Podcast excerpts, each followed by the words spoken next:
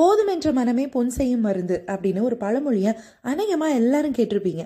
போதுங்கிற வார்த்தையை சாப்பிடும்போது மட்டும்தான் மோஸ்ட்லி நம்ம யூஸ் பண்ணுறோம் தலைப்பாக்கட்டி பிரியாணியாக இருந்தாலும் ஒரு கட்டத்துக்கு மேலே சாப்பிட முடியாமல் போகும்போது போதும்பா அப்படின்னு கையை கழுவுறதுக்காக எந்திரிச்சிருவோம்.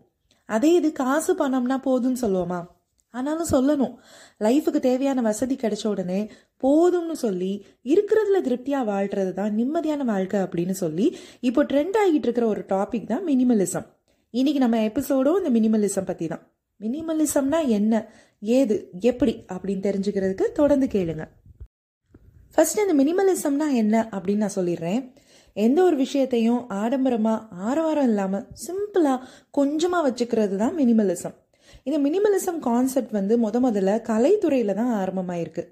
மாடர்னிசம்க்கு ஆப்போசிட்டாக கலைத்துறையில் ஆரம்பமான இந்த மினிமலிசம் விஷுவல் ஆர்ட் ஆர்கிடெக்சர் இலக்கியம் இசை சினிமான்னு பல கலைத்துறைகளில் பரவி ஒரு புது புரட்சியே கொண்டு வந்திருக்கு.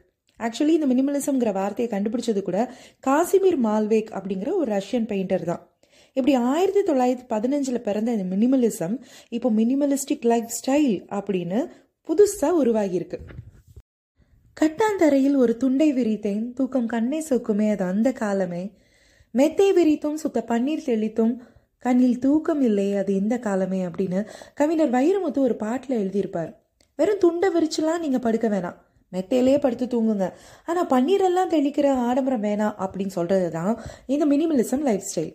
அதாவது இன்டென்ஷனலாக கான்ஷியஸாக சிம்பிளாக வாழ்கிற வாழ்க்கை முறையை தான் மினிமலிஸ்டிக் லைஃப் ஸ்டைல் அப்படின்னு சொல்கிறாங்க இந்த மினிமலிஸ்டிக் வாழ்க்கை முறையில் தேவைக்கு அதிகமான பொருட்களை வாங்கி சேர்க்காதீங்க. அப்படிங்கிறது தான் மெயின் ஐடியாவே சமீபத்தில் வந்து நீயா நான் டாக் ஷோவில் ஒரு பொண்ணு என்கிட்ட கூலஸே ஆயிரத்துக்கு மேலே இருக்குது அப்படின்னு சொல்லுவாங்க. ஒருத்தர் என்னன்னா என்கிட்ட இரநூறுக்கு மேலே ஹெட்ஃபோன்ஸ் இருக்குன்னு சொல்வார்.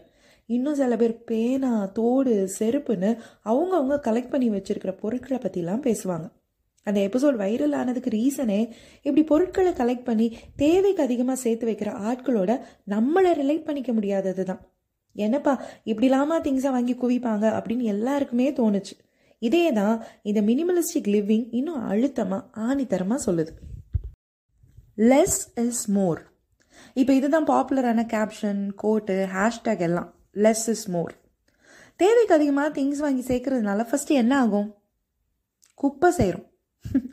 எப்படியும் நாம் பொருட்களை வாங்கி அப்படியே அடுக்கி வச்சு அழகு பார்க்க போகிறதில்ல வீட்டை நிறைப்போம் யூஸ் பண்ணுவோம் கலைச்சு போடுவோம். அப்போ வீடு ஒரு ஒழுங்கு இல்லாமல் இருக்கும். அதை ஒழுங்குபடுத்துகிறோன்னு ஆடிக்கு ஒரு தடவை அமாவாசைக்கு ஒரு தடவைலாம் இல்லாமல் ஆல்மோஸ்ட் டெய்லி ஒதுங்க வச்சு க்ளீன் பண்ணுவோம். அதில் நிறைய டைம் போயிடும். ரெண்டாயிரத்தி ஒம்போதில் நடந்த ஒரு ஆய்வில் டார்பி சாக்ஸ்பே ரீனா ரெப்பட்டி அப்படின்னு ரெண்டு பேர் ஒழுங்கில்லாத கிளட்டடான ஒரு இடத்துனால நம்முடைய கார்டிசால் லெவல் அதிகமாகுது அப்படின்னு கண்டுபிடிச்சிருக்காங்க. கார்டிசால் லெவல்னா அதாவது ஸ்ட்ரெஸ் ஹார்மோன் அது வந்து எகிரியுமா. அப்போ நீட்டாக க்ளீனாக இருக்கிற வீடுங்கிறது நம்ம மனநலத்துக்கு நல்லது.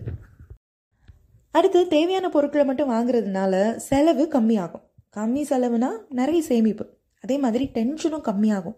ஒரு ஃபினான்ஷியல் குரு என்ன சொல்கிறாருன்னா எந்த ஒரு பொருளையும் வாங்குறதுக்கு முன்னாடி மூணு கேள்வி உங்களை நீங்களே கேட்டுக்கோங்க அப்படிங்கிறாரு. ஃபஸ்ட்டு கேள்வி என்னன்னா இது உண்மையிலேயே நம்ம பிடிச்சி போய் தான் வாங்குறோமா? ரெண்டாவது கேள்வி இது எனக்கு தேவையா? மூணாவது கேள்வி இதை நான் மேக்ஸிமம் யூஸ் பண்ணுவேனா? வீட்டுக்கான furnitures bedding items electrical appliances வாங்குறப்பவும் சரி இல்லைனா உடைகள் உணவுப் பொருட்கள் அக்சசரிஸ்னு நம்ம வாங்குறப்பவும் சரி இந்த மூணு கேள்விகளையும் கேட்டுக்கோங்க அப்படின்னு ஃபினான்ஷியல் குரு மாண்டே அப்படிங்கிறவர் சொல்கிறார் ஓவர் நைட்டில் இந்த மினிமலிஸ்டிக் வாழ்க்கை முறைக்கு நம்ம மாறிட முடியாது. ஆனால் எதையுமே காசு கொடுத்து வாங்கும்போது அதனோட அவசியத்தையும் யோசிக்கணும். அது இல்லாமல் கூட சமாளிக்க முடியும்னா அந்த பொருளை வாங்காதீங்க அப்படின்னா இந்த மினிமலிஸ்டிக் வாழ்க்கை முறையை பற்றி ஆல்ரெடி ஏற்கனவே இந்த வாழ்க்கை முறையை வாழ்ந்துக்கிட்டு இருக்கிற பல பேர் சொல்லிக்கிட்டு இருக்காங்க. அப்படி காசு போட்டு தேவையில்லாத பொருட்களை நம்ம மோஸ்ட்லி எதில் வாங்குகிறோம் அப்படின்னா ஆன்லைனில் தான். ஆன்லைன் ஷாப்பிங் தான் நம்ம கண்ணை அப்படி கவர்ந்து இழுத்து நம்ம காசை கரியாகுதுன்னு இன்னொரு ஃபினான்ஷியல் குரு சூசே ஆர்மன் அப்படிங்கிறவர் ஒரு ஆர்டிக்கலில் சொல்லியிருக்காரு. அவர் சொல்கிறது கூட உண்மைதான். நான் கூட பார்த்துருக்கேன். முட்டை வேக வைக்கிறதுக்குனே ஒரு மிஷின் இருக்குது முட்டைகளை அதில் அடுக்கி சுவிட்சை போட்டோம்னா வேக வச்சு கொடுத்துருது. ஒரு பாத்திரத்தில் தண்ணியை ஊற்றி முட்டையை போட்டால் எவ்வளோ நேரத்தில் வேகுமோ அதே நேரம் தான் அந்த மிஷின்லேயே ஆகுது. இது ஜஸ்ட் ஒரே ஒரு எக்ஸாம்பிள் தான். இன்னும் இந்த மாதிரி டிசைன் டிசைனாக புதுசு புதுசாக சமையலறை கேட்ஜெட்ஸ் மட்டுமே அவ்வளோ இருக்குது எல்லாமே ஆன்லைனில் உலாவிக்கிட்டு இருக்கு. காசு இருக்கு வாங்குறேன். வாழ்க்கையே வாழ்கிறதுக்கு தானே? யூ ஒன்லி லிவ் ஒன்ஸ் அப்படின்னு இந்த மினிமலிஸ்ட்டுக்கு ஆப்போசிட்டாக சில பேர் சொல்லலாம். சில பேர் ஆல்ரெடி நான் மினிமலிஸ்டிக் தான். சிக்கனமாக செலவு பண்ணி நிறைய சேமித்து சந்தோஷமாக வாழ்கிறேன் அப்படின்னு சொல்லலாம். எது எப்படியோ நம்ம கஷ்டப்பட்டு உழைச்சி சம்பாதிக்கிற காசை செலவு பண்ணுறப்போ அது தேவையான செலவா? கண்டிப்பாக அது வேணுமா வேணாமான்னு ஒன்றுக்கு நாலு தடவை யோசிச்சு பண்ணுறது தப்பு இல்லை தானே? நம்ம குழந்தைங்களுக்கும் கூட இந்த மினிமலிஸ்டிக் வாழ்க்கை முறையில் இருக்கிற ஃபினான்ஷியல் சூட்சமத்தை நம்ம இப்போவே சொல்லி கொடுக்கலாம். நாமெல்லாம் ஒரு காலத்தில் ஒரு பென்சில் குட்டியூண்டா போகிற வரையும் ஷேர் பண்ணி ஷேர் பண்ணி யூஸ் பண்ணியிருக்கோமா இல்லையா? ஒரு பிஸ்கட் பாக்கெட்டை வாங்கி நாலு பேர் ஷேர் பண்ணி சாப்பிட்டு சந்தோஷமாக இருந்திருக்கும். இப்போல்லாம் சின்ன சின்ன பொருள் தானே அப்படின்னு எக்கச்சக்கமாக தேவையில்லாத பொருட்களை நம்ம வாங்கி சேர்க்குறோம் அப்படின்னா லைட்டாக இந்த மினிமலிஸ்டிக் லைஃப் ஸ்டைலையும் நம்ம கொஞ்சம் வாழ்ந்து தான் பார்ப்போமே. என்ன சொல்கிறீங்க